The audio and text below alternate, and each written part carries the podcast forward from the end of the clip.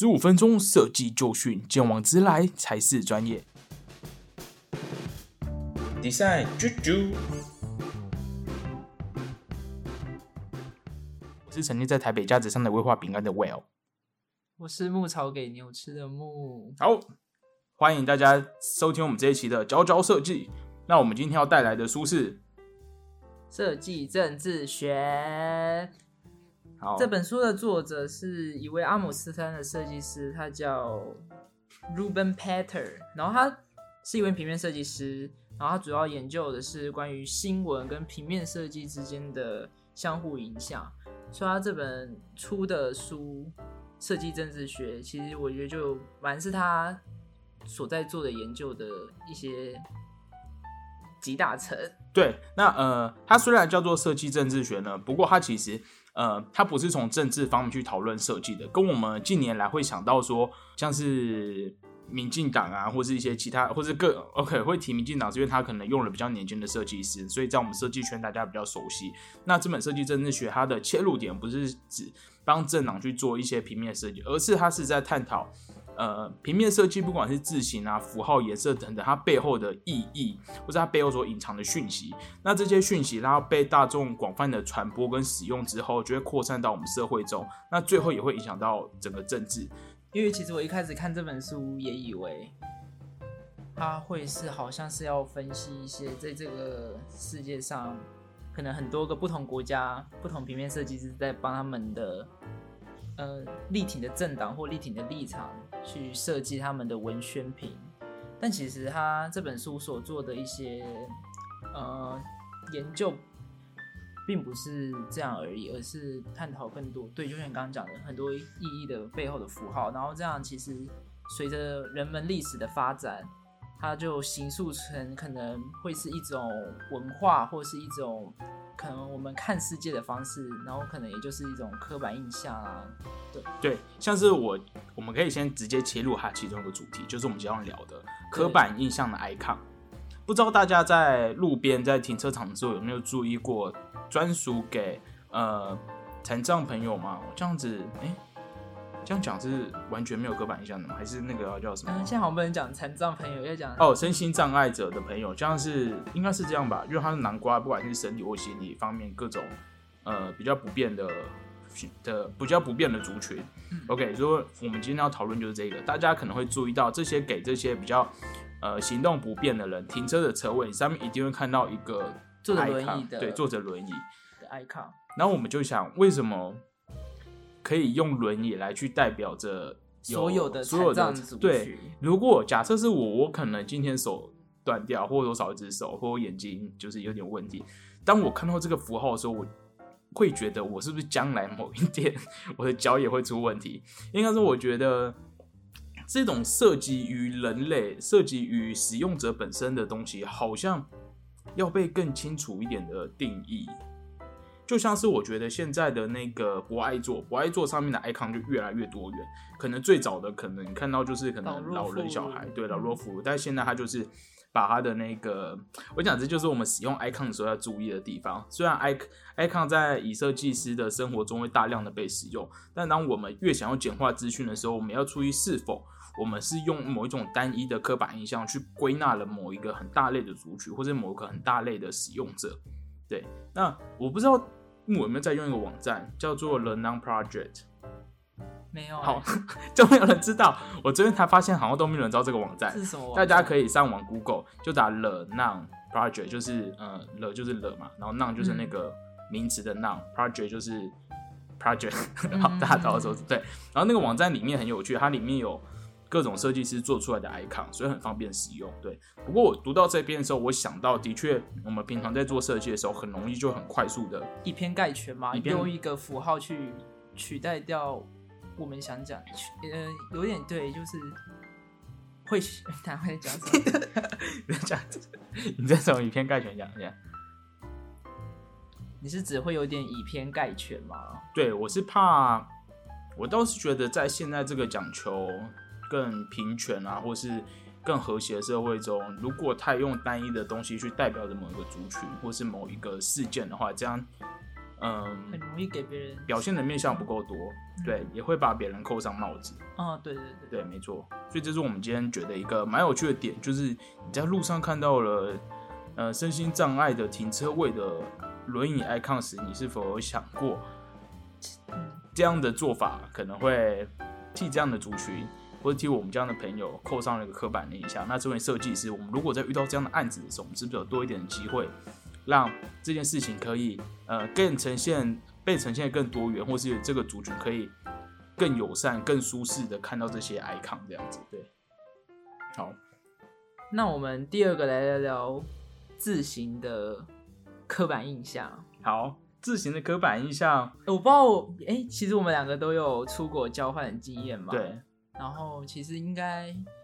我们也都去的地方也都有，不管是欧洲或是美国那边，好像都有所谓一个，有时候会有一个是中国城之类的概念。哦，对啊，我们在欧洲或是在，我记得好像纽约吧，纽约有个，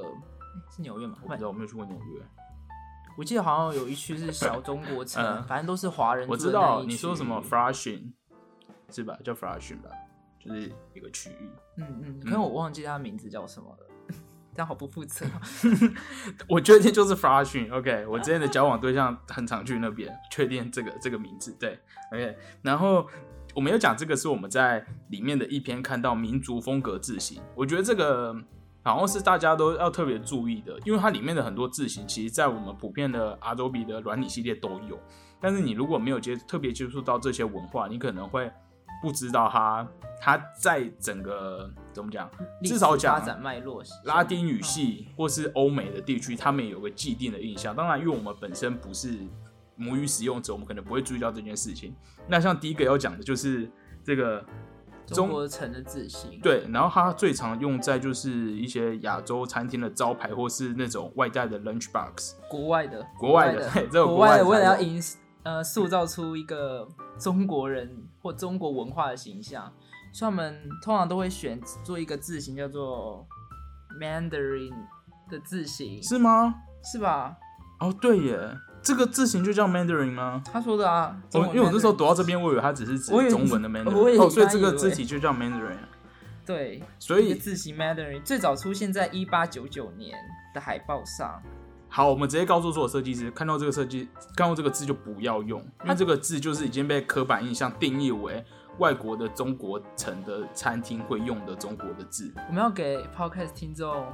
大概描述一下这字型的长相嘛？其实它就是它这个字型的设计就是要模仿中国书法那种毛笔字的那种笔画的形象。那个叫什么啊？永字八法的那些那个叫什么啊？撇还是损笔？就是那个八个笔画好像各自的名字。Anyway， 对，它就是营造出那种一撇一撇的感觉，书法感，去代表中国，去形塑中国文化这个意象。对，我觉得这个蛮重要的，就是如果你在国外，然后你不想要被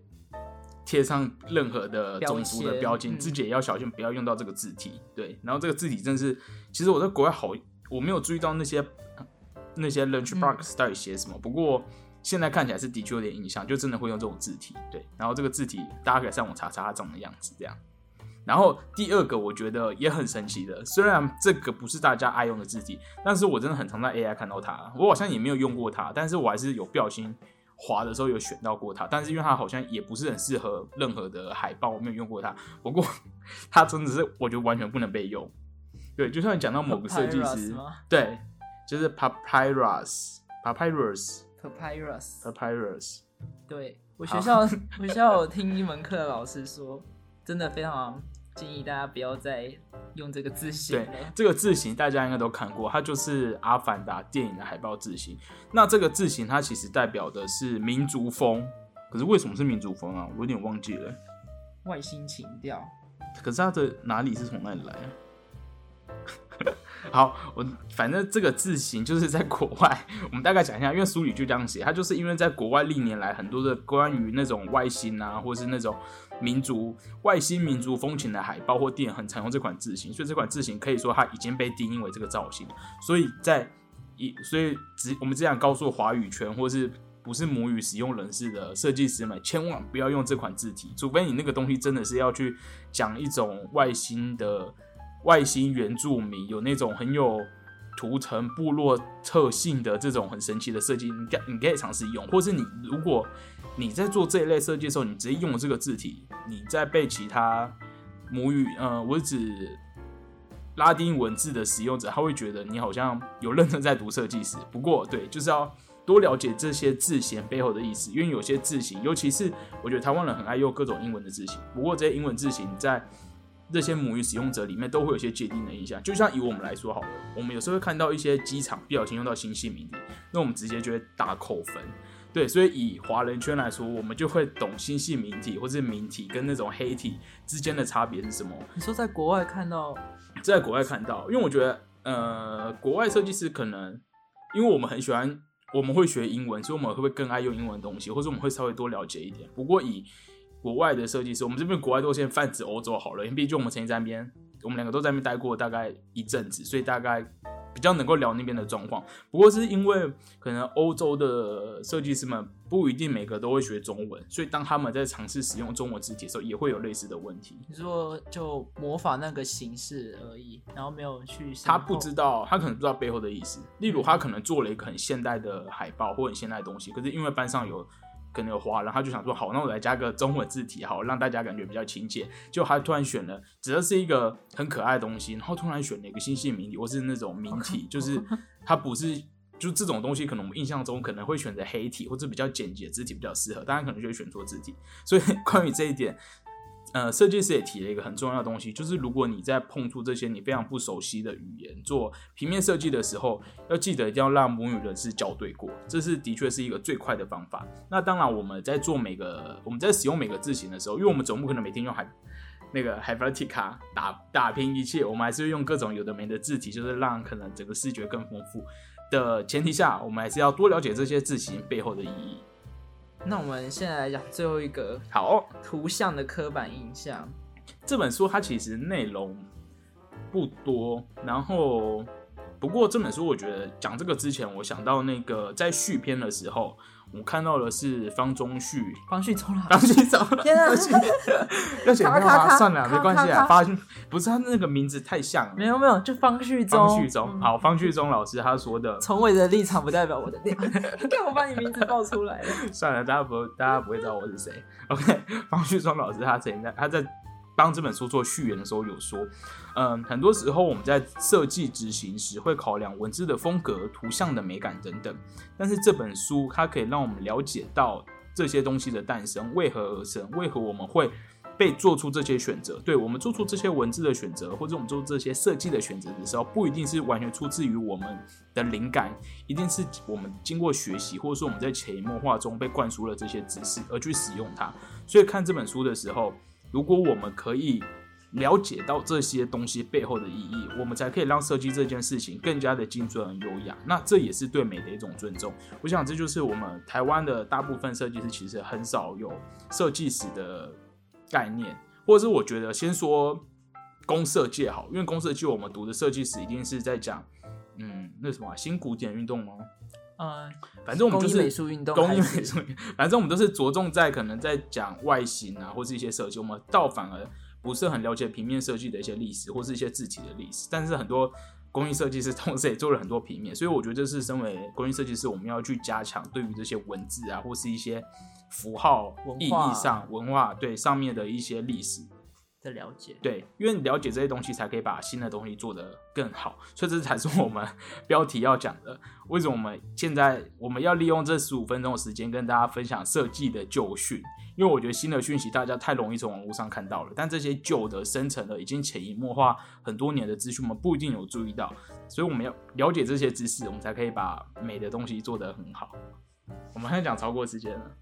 你还要讲吗？还是不用讲，就直接15分钟了，不然我们就卡下一集了哦。因为我们现在想保持，因为我们越来越多听众在听我们的节目，我们也收到很多回馈，所以我们很紧张。我们现在在这一集，我们重新调整了我们的步调，我们也会用15分钟的时间浓缩精华，而且有